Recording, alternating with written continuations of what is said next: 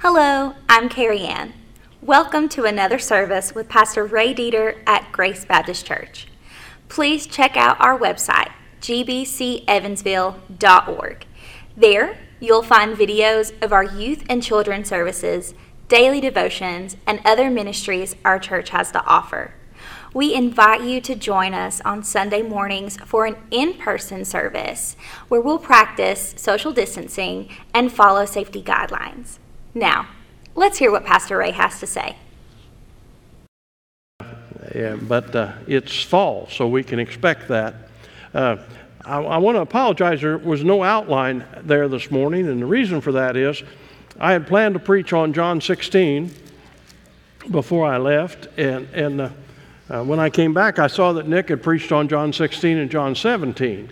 And uh, of all things, the Sunday he preached on John 16, we didn't get it taped. It didn't work. And so I haven't, uh, I looked at his outline and everything, and I wrestled all week and was trying to change, but I just couldn't get my, uh, the Spirit wouldn't let me change.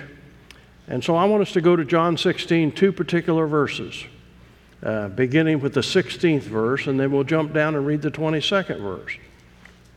This is Jesus speaking. A little while, and you will not see me. Again, a little while, and you will see me, because I go to my Father. And then the 22nd verse Therefore, you now have sorrow, but I will see you again. And, the, and your heart will rejoice, and, your, and the, your joy no one will take from you. We've been talking on Sunday mornings before I left for a brief vacation. We've been talking about the fact that uh, in the New Testament, there are uh, several I will passages where Jesus gives us guarantees, he gives us prophecies, he gives us an insight into what he was intending to accomplish and did accomplish here on earth.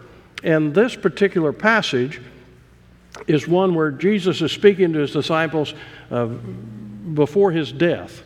And as he's speaking with them, uh, he gives them one of these I will passages that basically he is saying that he is going to do something, and because he is going to do something, something will happen in their lives. He basically says, Because I will, you will.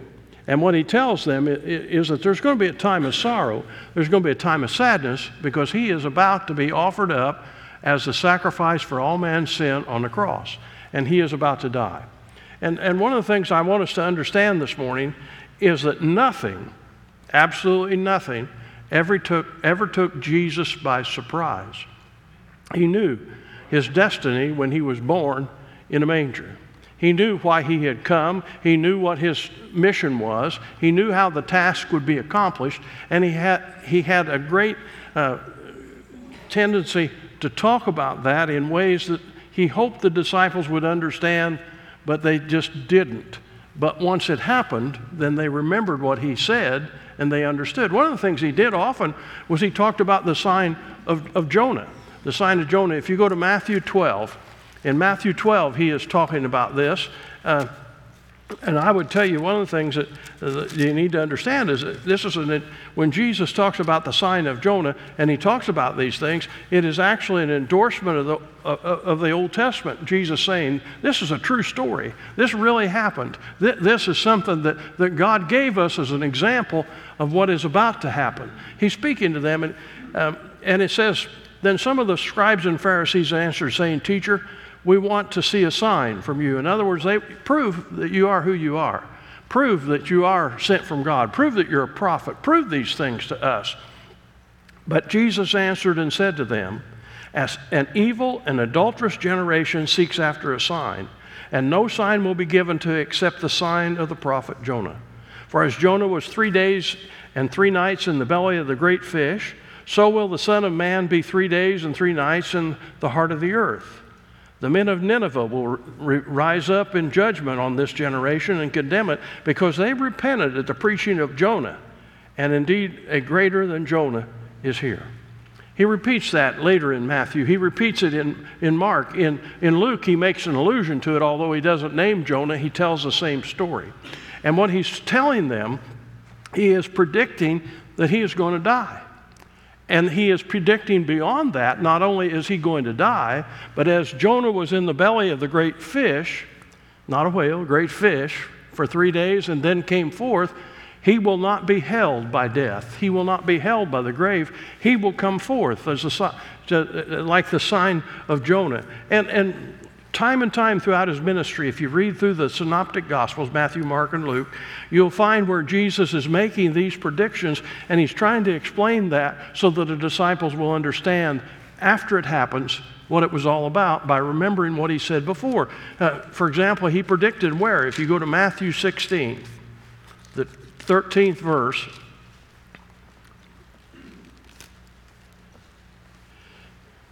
he, he is talking to his disciples and he asks them the question Who do people say I am? Some of them said, Well, uh, some people say Elijah. Some people say John the Baptist raised up again. But Peter blunts forth, he said, You are the Christ, the Son of the living God. And Jesus tells him, Upon that rock, upon that truth, not on Peter the rock, but upon that truth, I will build the church. And as he's speaking with them, it goes on, and the scripture says, Then Jesus commanded his disciples that they should tell no one that he was Jesus the Christ. For that time, from that time, Jesus began to show his disciples that he must go to Jerusalem and suffer many things there from the elders and the chief priests and the scribes and be killed and be raised the third day. The scripture says that he t- turned his face toward Jerusalem, that he told his disciples that it is not scriptural for a prophet to perish away from Jerusalem. Uh, they told him uh, at one of the scriptures, they said, if you go there, they're going to kill you. And he basically said, I know that, but we're going anyway. So he knew where he was going to die. Uh, he knew how he was going to die. If you go to Matthew 17 22 to 23. Um, now, while they were staying in Galilee, Jesus said to them, The Son of Man is about to be betrayed into the hands of men, and they will kill him, and the third day he will rise again.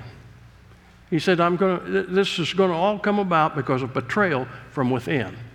Uh, if you remember at the Last Supper, he talked about that, and each of them in turn asked him, Lord, is it I? And when Judas asked him, Is it I? he told him, What you got to do, you do quickly. Go and do it. Uh, he knew he was going to be betrayed. He knew who was going to betray him. Uh, he knew who was going to put him on trial and, and sentence him and bring him to death. If you go to Mark 10, 33 to 34. Well, Jesus again, behold, we are going up to Jerusalem and the Son of Man will be betrayed to the chief priests and to the scribes, and they will condemn him to death and deliver him to the Gentiles. And they will mock him and scourge him and spit on him and kill him, and the third day he will rise again. If you read the story of Lazarus, when Jesus raises Lazarus from the dead, uh, the Pharisees have a, and scribes have a meeting together and they say, We got to do something about this guy. Everybody's coming out to follow him. And if we don't get this under control, the Romans are going to come and take away our place and our power. And so they began from that time in the Jewish council, the religious leaders, to put Jesus to death. And after the betrayal, he is taken before the Jewish council. They have no power of life and death over him, and so they send him on to Pilate the Roman. And so, as Jesus said here, he would be uh, brought to them, the chief priests, and then to the, the Gentiles. Uh, so he not only knew where, he not only knew how, he not only knew when, but he also knew, uh, or who, he, he also knew when. Uh, if you go to John 10, I hate it, this is not so you can follow along, but we'll get it out and you can have it next Sunday if you want it, all right? 10 14. This is Jesus again. I am the good shepherd. I know my sheep, and I am known by my own. As the Father knows me, even so I know the Father, and I lay down my life for the sheep. And other sheep I have which are not of this fold, them also I must bring, and they will hear my voice, and there will be one flock and one shepherd. Therefore, my Father loves me because he, I lay down my sh- life that I may take it again. No one takes it from me, but I lay it down of myself. I have power to lay it down, I have power to take it again. This command I have received from my Father. Listen, none of these people had authority and power over Jesus Christ. He is the all powerful, sovereign Son of God, and at any moment he could have put an end to all of this. But he, as he sp- explains to his disciples in John, he has complete power over his life complete and absolute power. And he said, I can give that life up, I can lay it down, but if I lay it down, I have the power to take it up again. Uh, listen, uh, we like to think we have power over our lives, but we really don't. We really don't. I, I saw the doctor. That, I saw three doctors this week. That's, I'm not going to get into that, but I saw one of them at the end. I, I said, "Well, doc, how am I doing?" And he said, "You're stable." I'm still trying to figure out what that means. Uh, I said something to Joanna. I, I, said, "Well," he said, "I'm stable." She said, "You're not as stable as you think you are." And I, but I, I, I, think she was thinking about a mental condition, and I was talking about physical condition. I don't think, you know, we, we like to think we have control over things, but we, we really don't. But he did. He had absolute control. And as we read this passage, he said, Look, this is a voluntary thing. Uh, I'm going to give my life. I know they're going to kill me, but I'm going anyway. I know they're going to put me on a false trial, but I'm going to stand there anyway. I know they're going to slap me and spit on me and crown me with thorns and make me carry my own cross, but I'm going anyway. I know they're going to nail me to a painful cross, and there my body will die, but I'm going anyway. See, the thing about Jesus' death that we understand, need to understand is not only did he predict it, but it was voluntary. He did it willingly because he loves you and I. He did it willingly because when he looks at people who are lost, he looks at them with compassion and offers them a life that is changed and that is different. You don't have to change to become a follower of Jesus Christ. You become a follower of Jesus Christ, and He changes you. And the thing we need to remember in all these passages, as we look through them, is that when Jesus spoke of His death, He always spoke also of His resurrection. The sign of Jonah and the whale, three days, and then He's out. Uh, you, you will see me for a while there'll be great sorrow, but you will see me again. You understand that his death, burial, and resurrection are so integrated that it is almost as if it is one event.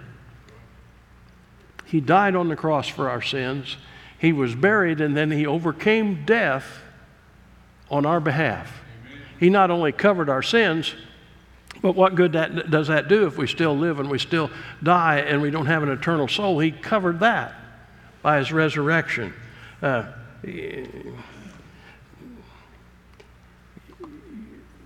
his sayings were well known. Uh, if you'll remember in the scripture, after he is buried, after his crucifixion, he's buried, the chief priests and scribes, they come to Pilate and they say, Look, this guy said that he was not going to stay dead. He said he was going to raise himself in three days. And so put a guard on the door. That stone that you've rolled away, put someone there to protect it so that they can't come and steal his body away. And what did Pilate? He said, he said, you go make it as safe as you can. Now there's a, there's a statement. You make it as safe as you can. They couldn't make it safe. You see, the resurrection was not from the outside and someone coming and rolling the stone away and stealing his body. The resurrection was from the inside. And it was a simple process. He was dead, and then he wasn't. He was laying prone and wrapped in grave clothes, and then he wasn't. He was gone, and then he was back. And the stone was rolled away. Not to let him out, but that we could see in and know he's gone. What did the angel say to the women when they came? Why are you looking for the dead among the living? He's not here. He told you he wouldn't be here. Why are you here? He will come to you again in Jerusalem. That's a paraphrase across, according to Pastor Ray. But uh, it, it, was always an integral part of his death, burial, and then the resurrection. It was not a surprise. It was foretold by him himself, he himself. And as he's telling them this in John, in the 16th chapter, he's making a very significant point. He tells them, I'm going to, you won't see me for a while. I'll be in the grave for three days. But then you will see me again. His promise to return was sure, and he fulfilled that. He came back and they saw him. Over 500 saw him at one time. They felt his hands and his feet. They knew that he was the Christ, the, the Son of the living God, resurrected gloriously from the dead to live forever. And it is the central event of the Christian faith. It is the proof of the deity of Christ Jesus and the reality of his teachings. When he came forth from that grave, it was a positive affirmation that everything he'd ever said was true. And it was an affirmation of his marvelous, glorious power. Look, Elisha raised the dead, Elijah raised the dead, Paul later raised the dead, Jesus raised Lazarus. But nobody raised Jesus, he got up himself. Amen. He raised himself by his own power and his own authority. Lee Strobel, the great uh, Christian apologist, says the resurrection is the supreme vindication of Jesus' divine identity. It's the source of our Christian joy. What's he tell those disciples? You're going to be sad. There's going to be mourning. There's going to be sorrow. But your sorrow will be turned to joy. Listen, I don't know how your life is. Life can be hard and it can be difficult. But if you'll let you, Jesus can turn all your sorrow into joy. Not happiness, which is fleeting, but joy that is lasting. What does he tell those fellows in John 16 as he's talking to them? Uh, Therefore, you now have sorrow, but I will see you again, and your heart will rejoice, and your joy no one will take from you. No one will take from you. God gives us gifts and blesses us, and no one can take those things away. No one can take your salvation away. Satan doesn't have that power. He'd like to have you think that. He tempts you and he tries to hurt your witness. He tries to destroy your walk, but he has no power to take you out of the hand of God. And Jesus, as he's talking about this, he tells them, look, look, did he tell them life was going to be easy? No. Uh, out of all these disciples that follow him, only John doesn't die a martyr's death. Someone recently gave me a long list of how all those uh, other 11, after they uh, elected another died, Paul was called on the road to, to Damascus and he died for Jesus Christ. That's not what he said. He said, in the midst of all this life, there is joy. It, the supreme example is, of that is found in Hebrews, where it talks about Jesus Christ going to the cross, and he said, For the joy that was set before him, he endured the suffering, the shame, and the pain of Calvary. And that's what he does in our life. He, comes into the midst of our life and He brings us joy in the midst of the su- suffering and the pain and the sorrow. He doesn't make it perfect here, He will make it perfect one day there when we are in His presence. Uh, and, and because of that, because of that joy, it also brings in the life of the Christian great hope. Great hope. Uh, Lady asked my father once, Are you going to heaven? And he said, I hope so. And uh, she, she was confused. She came to me, and I've told this story before, I think. She came to me and said, I'm worried about your dad. And I said, I'm not worried about my dad. She said, Well, he said he hoped he was going to heaven. I said, You have to understand how my dad defines hope. My dad defines hope as a certainty. His faith and trust is in Jesus Christ. His hope is in Jesus Christ. So it is not hope like man hopes or like the world hopes. It is hope with a guarantee that it's going to happen. And when he tells them, I'll be gone for a while, and you will suffer sorrow, but I'll be back, it happened. Just like he said. He came back. And that is an affirmation of what he tells them next that as I come back, I'm going to bring you a joy that lasts and a hope that is eternal, a hope that stays and carries us through through the midst of all life's difficulties, problems, and sorrows. Because I will die, you will live. Because I will experience separation and sorrow, you will find joy. Because I'm alive forever, you will find hope. Our Heavenly Father, we thank you for the glorious story of Jesus Christ, our Lord and Savior, which is absolutely, completely true. The resurrection, Lord, is the affirmation of the truth of everything Jesus taught and said and did. And so we are thankful for the passage where he tells them uh, that he will be gone for a while, but that he will return. Uh, many times he tells them, Let not your heart be troubled.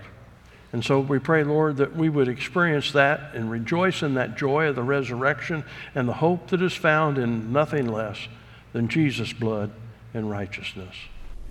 Thanks again for joining us for another service with Grace Baptist Church. Connect with us using the social media links on our website, gbcevansville.org. We look forward to seeing you again next week.